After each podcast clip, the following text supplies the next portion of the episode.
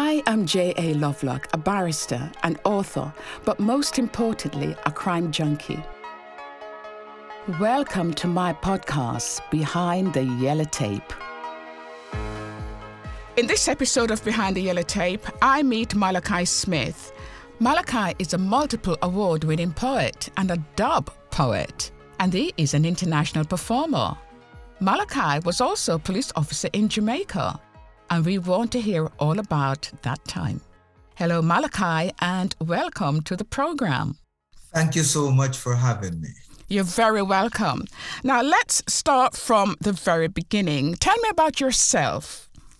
I am Malachi Smith. I was born in Moreland Hill, uh, Westmoreland in Jamaica, and I I left Westmoreland when I was very young. I heard that I flung a, a, a, rock stone at a mango and it hit a child. I was so young that I don't recall it. anyway.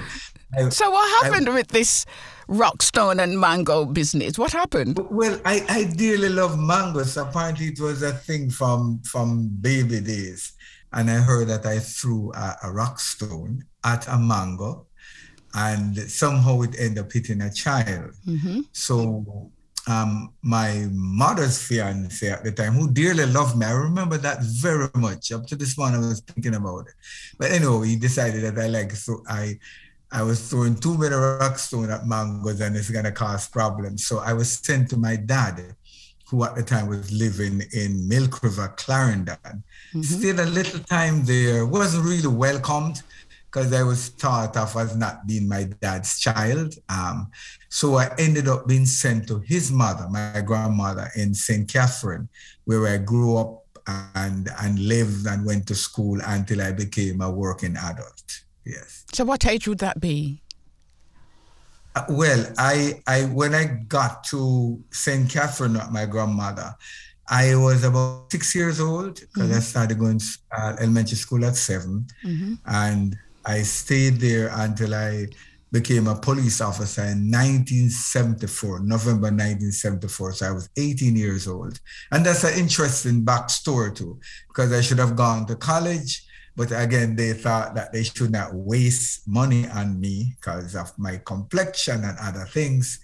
So I ended up going to the police academy, which I had no intention or interest in, period. It was just one of those journeys that came about.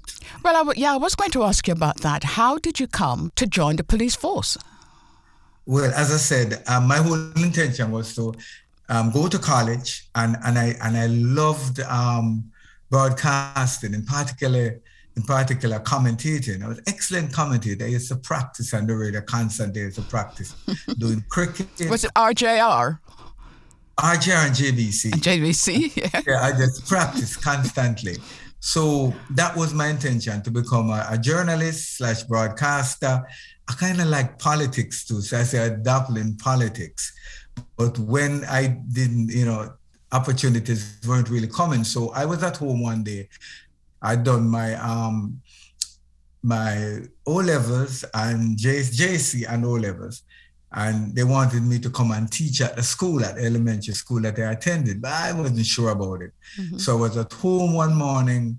My grandmother came and said, "Get up out the bed." My cousin to the police training facility recruiting center in Kingston because she wanted to become a police officer. So I went you know, I was just 17.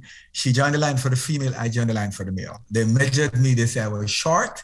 When they asked me my age, they said, okay, you can become a cadet and that will give you the opportunity to grow the extra half an inch. She failed the test, I passed it. So that's how my journey started. She became a registered nurse after anyway. But that's how the whole policing came about. So it was one of those journeys that I was to take in life. How long were you a police officer? Um, 12 years, nine months, and 10 days. That's very precise. yes. Yes. It is one of those journeys that um, it was so colorful, it was challenging, it was growing up, um, it was witnessing a lot, seeing a lot, I was the youngest police officer of close to 8,000 police officers in the Jamaica Constabulary Force. So a lot of, a lot of people wanted to teach me things, and I was learning as I went along. I was very bright then too. Um, I'm kind of dull now, but I was brilliant. I could just read things, and I remember everything I read, and I just aced the exams and stuff like that. So, were you based in Kingston, or were you based somewhere else? Well, I went almost all over the island. I I, I started out in Montego Bay, and it was said then that officers who had a lot of potential to, to go up the ranks in, in the force in Jamaica, they send them to St. James first, which was where I was sent, Montego Bay. Um, so I stayed in Montego Bay. Then I went to, I worked in the on the road for a little while. Then I was recruited and I went in the general office, and that's an interesting story too. After that, I went to a little station named Lilliput. Then I wanted to attend the Jamaica, the Edna Manley College Jamaica School of Drama. So I applied for study leave to go and they wouldn't grant me the study leave. So I applied for a transfer to public relations, but I wasn't sent there. I was sent to Half Way Tree instead. So after Half Way Tree, I went to criminal intelligence division. Then I went to the St. Catherine division. Then I went to West Kingston. Then I went to the flying squad and homicide and I left in 87. Homicide. So what's what's that? Tell us about that.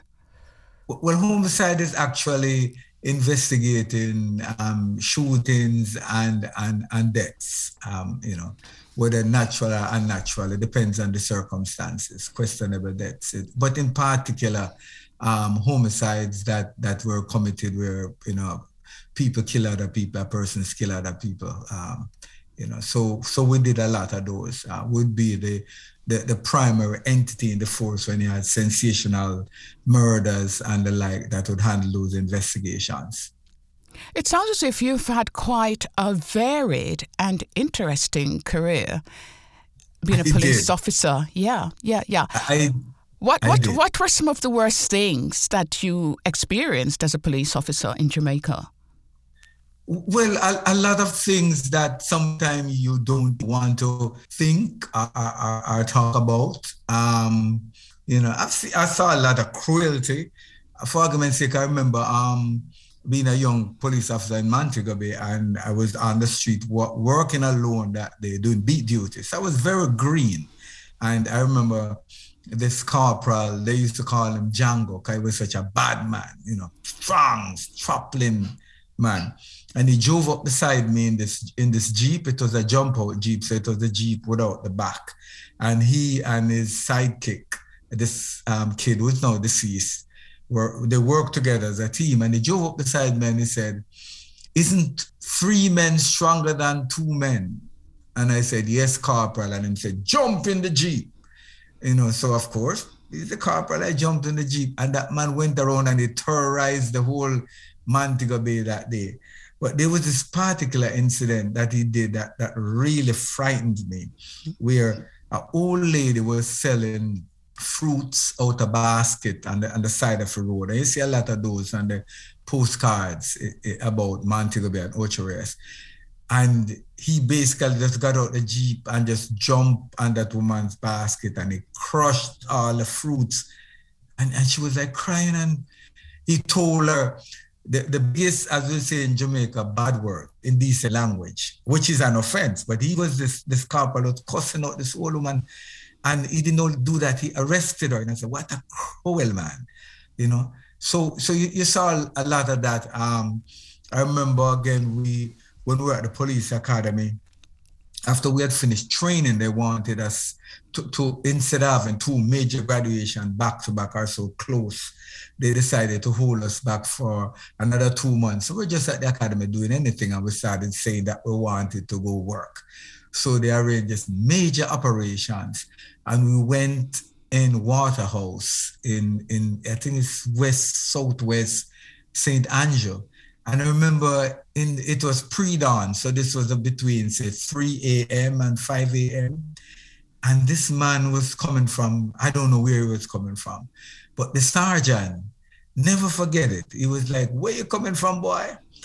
He started beating the hell out of him with his hand. And his hand, his hand was huge and, and you know, like almost like a club. When he slapped that man in his chest, you could hear like things breaking. You know, hear that man, you know, bawling and stuff, you know, mercilessly. You know, so um, saw a lot of cruelty. Um, I saw a lot of great things too. I was just about to ask you about that, about some of the good things that you saw and experienced as a police officer. Tell us more about that.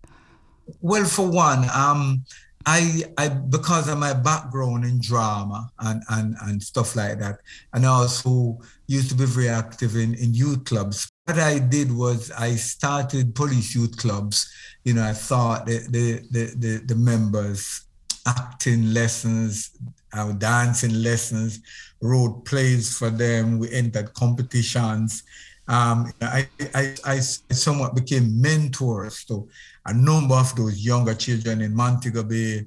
I did it again in, in, in Hertfordshire Center and the Central, did some in Spanish Town, and I still maintain you know, close relationship with them. You know, they always tell about they're so grateful for, for what I did to did for them. And of course I wasn't really doing anything special, you know, in, in mentoring and modeling the way, you know, for youngsters. So a lot of that came about.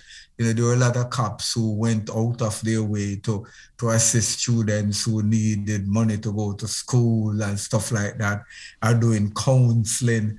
There, there was a a, a, corporal, a police corporal, I think his name was Lawrence at, at St. Joe Police Station, who didn't believe in arresting people. So if he caught like people who were gambling in the park downtown, he'd have them kneel down. He, he was a minister too. So he'd have them pray and stuff like that. And you see a lot of people did different things in their own right. People actually went out there in the communities. I remember in, in 1980 when you you had you know, JLP and PNP supporters, they call themselves labor rights and socialists were at each other's throat. They would come to Papine station when I was there. They would sit on that bench like one family, you'd hear them talking, there'd be, there'd be no fighting, and you'd go there and you'd encourage them. So so they gave one the latitude to to do very good things in a society like that. So policing was just not about arresting people cuffing them, putting the cuffs on, and hauling them off to jail. There seemed to be more to it than just that. A lot, a lot more to it. A lot more to it. You, you have to remember that um, the police in in a society like Jamaica, so it is the first branch of government that you can reach. So in Jamaica, if you need counseling, if you have family issues, if there's a dead body, if you need to commit a dead. So we have all these roles that the police officer plays, are used to play in the Jamaican society. Jamaica has changed so much now, I don't know what it is like.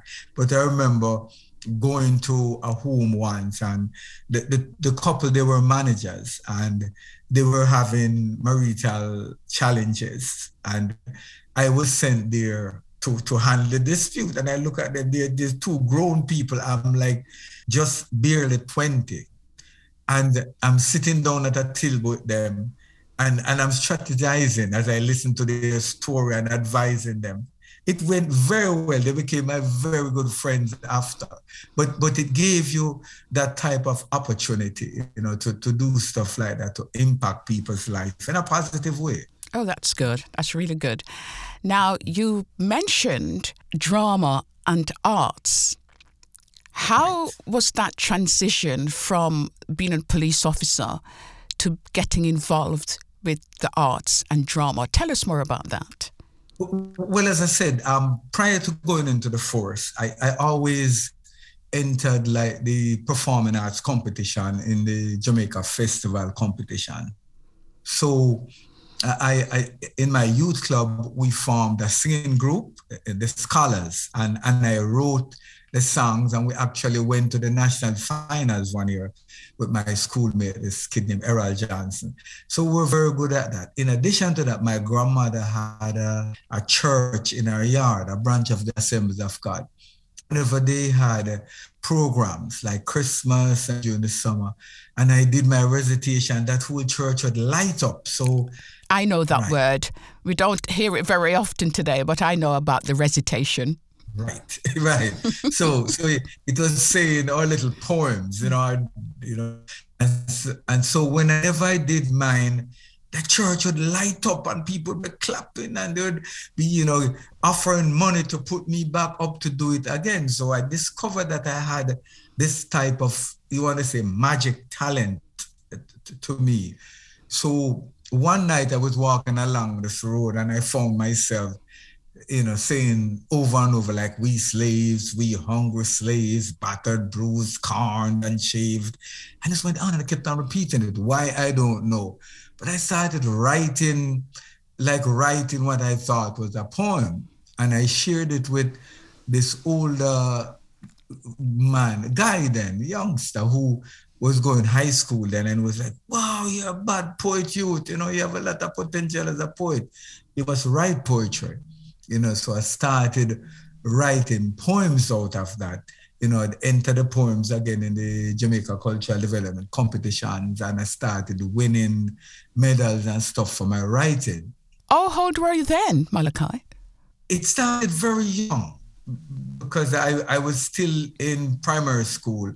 So I would have to say I started I started writing poems from say about nine years old. Wow. The, the school the school was actually publishing a magazine and they encourage students to submit um, poems, stories, and articles. And I wrote three poems, and my three poems were the only poems that got published in that magazine. I still remember one of the poems, mm-hmm. you know. Mm-hmm. So, so it, it, started out of that. So when I joined, when I became a police officer, I continued the tradition, and I got better at writing. You know, I was seeing things like I remember seeing this murder scene where this the, the, the guard who he, fell asleep and his head was resting against a glass window. And the image is like crystallized. And when you see stuff like that you have to write you know. You just can't get it out of your head space you know so a lot of powerful um, poetry came out of situations I actually witnessed then in the forest so you are a dub poet. What does that mean, apart from being a regular poet? Okay, the, the dub poet, dubbing is a process. And, and as Oku Onuora said, who is the one who coined the term, it was actually taking out something. Dubbing is taking out something, out something, and putting something back inside. So there was an era in, in the Jamaican space when the music, say after the passing of Bob Marley, had gotten kind of soft. So all the singers were singing about, you know, under woman and what underwear a woman was wearing, and it went on and on.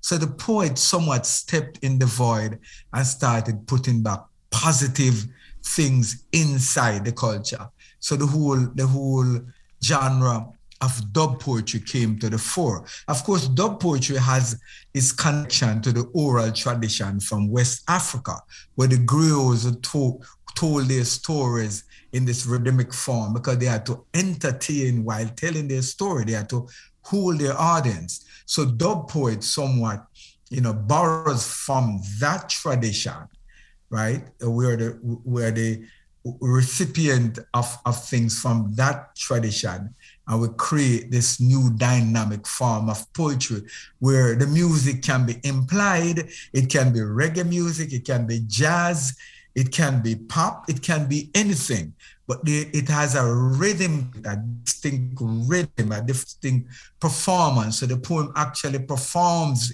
itself instead of just being read. Now, you live in Florida. Were you a police officer in Florida? I became a police officer in Florida again. Can you believe that? and, and, and, I'm wondering if if Claude McKay you know, the dead Claude McKay leads me in his footstep because, as you know, he, he was also a police officer. Um, he, we were stationed at the same stations, and you know, he left the force at the same rank as I did.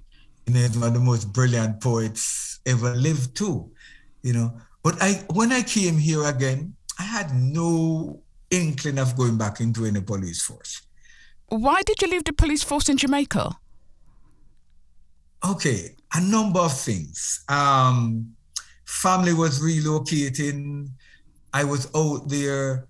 The society was going to a massive transformation. Um, discipline was no more.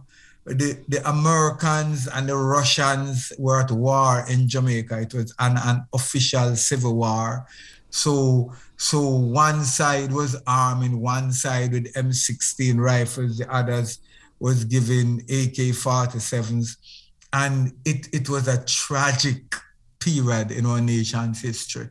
As I said, discipline had gone through the, the, the, the door, you know, um, and, and there was a massive decline. So this particular evening, I, I was the homicide officer for the corporate area and I was on my way to work and it, it began to, to, to rain, just slightly though, like more like a drizzle, steady drizzle. And I looked across the highway on the other side. It had a huge dividing, you know, barrier there because there's actually a waterway over, over a bridge over a canal. And I saw this pickup stop and it had some appliances in the back. And the driver was an older male was pulling over a tarpaulin over the appliance to, so they wouldn't get wet. And I saw some guys run out um, this ghetto area and they started chopping with machetes.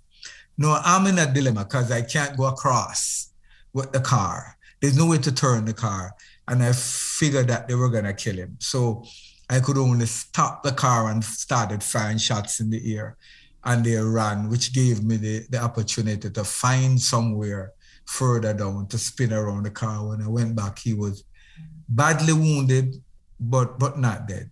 So I was able to just pull him in the car and took him straight to Kingston Public Hospital. Then then notify the Hunts Bay detectives and you know they handled it from there. But but I was at work the night and I was perturbed. You know, you know my like my soul was on fire. I said, do I want to continue living in a society where have become where we have become beasts? You know, that just tearing and chopping and you know doing all these things to each other and and i said no i said no mm. i had to leave so so that was a major push in me leaving mm.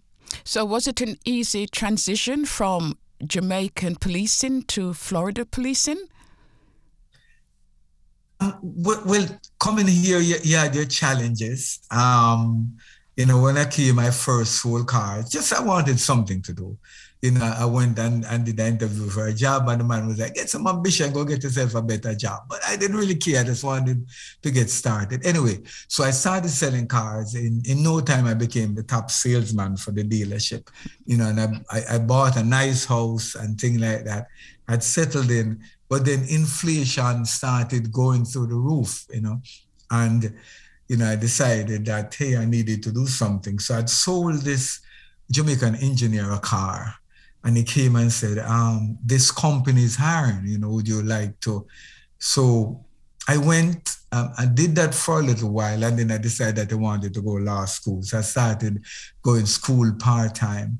And in the process, I got a full scholarship, but before the paperwork could be completed, that professor passed. So that was that. So I heard that this that University of Miami Police Department was hiring. So I said, wow, this is a wonderful opportunity to go to law school because they have a, a great law school. I figured that you'd probably get free tuition or only pay part tuition. So I went, did the test, um, aced it. Mm. However, you're not you're not gonna believe this. there was there was a Jamaican ex-police officer and staff. So after I finished doing everything. You know, they sent me to do some admin work, administrative paperwork at headquarters. And somebody said, Oh, do you know this this gentleman? He was a police officer in Jamaica too. And I said, No. And, and he said, and I said, Where you used to station? And he told me. And he said, Where you used to station? I said, Oh, then I'm told Flying Squad. And he said, You worked at Flying Squad? And I said, Yes. And he said, You guys are all murderers. And wow, that place went silent you know, the next day I got a letter from them that, you know, we have found someone who is more qualified for your slot. Of course, I, I, figured out the guy when I told him that flying squad detectives are murderers. But what he what he probably didn't know was that A, you had a lot of, of gun detectives there, straight up. No if and about. Guys that would kill you straight. On the other hand, it also had the best detectives in the island when it came to really doing serious investigations you know, like mm-hmm. really drilling down and and and, and finding out things like solving the mathematical equations. That's where the ace detectives were.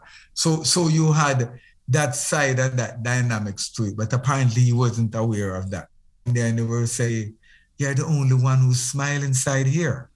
You know, so when you enter that office, it was a long office, and you'd walk up by all these crew face detectives, but it would just be like, or you know, like a wrench, a mechanical wrench. That's where the face would be. I was the only one who was laughing. So they said, "What? What the hell are you doing here?" but it was a process again. Mm-hmm. And then you go on this journey as a writer, sometime as a recorder of history, you know, to, to learn.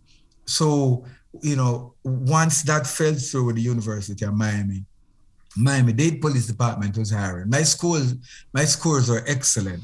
So I just took the same scores went to Miami Dade, and so it started. So I didn't bother go to law school. I, just kind of got comfortable, and mm. you know, that was it. Mm. Yes. Mm. So, have you completely given up being a police officer?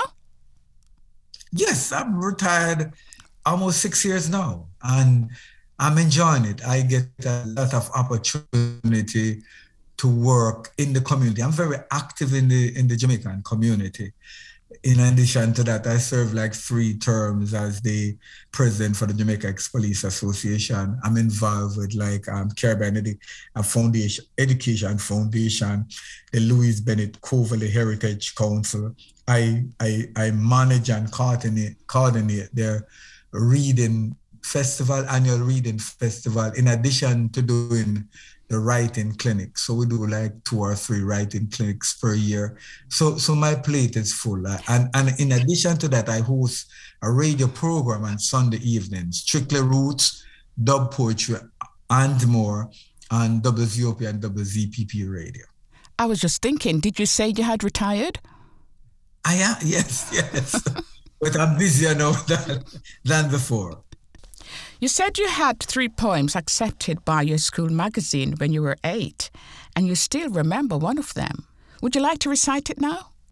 Definitely. Good. The poem is titled The Pirate of Sonder. How I came up with that title, I don't know. There once lived a pirate of Sonder who had nothing to do. So he rode a little Honda to a port in Peru.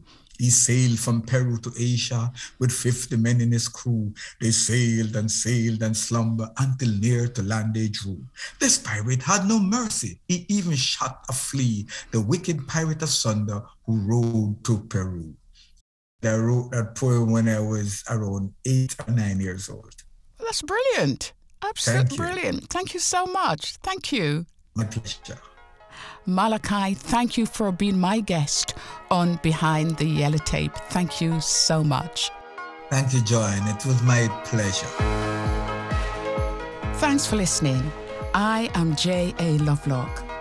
Join us next time as we go behind the yellow tape and catch up with more episodes at btytpodcast.com.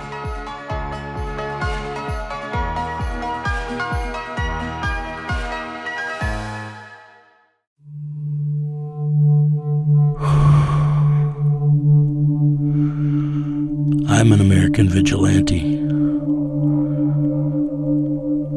I have a question for you. What would you do if someone you cared about was abducted, taken from you? Would you call me? Would you care about how I got them back? Download Vigilante now.